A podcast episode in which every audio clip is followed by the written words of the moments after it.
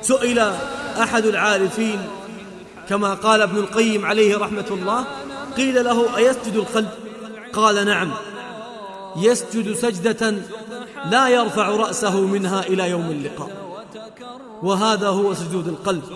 وإذا سجد القلب، هذه السجدة العظمى سجدت معه جميع الجوارح، وحينئذ يكون الحال غير الحال، وعن الوجه حينئذ للحي القيوم، وخشع الصوت والجوارح كلها لله العظيم، وذل العبد للعزيز الرحيم، وخضع لله الملك، واستشعر مننه وعطاياه، ووضع خده على عتبة عبوديته، ناظرا بقلبه إلى ربه ووليه نظرة الدليل إلى مولاه العزيز.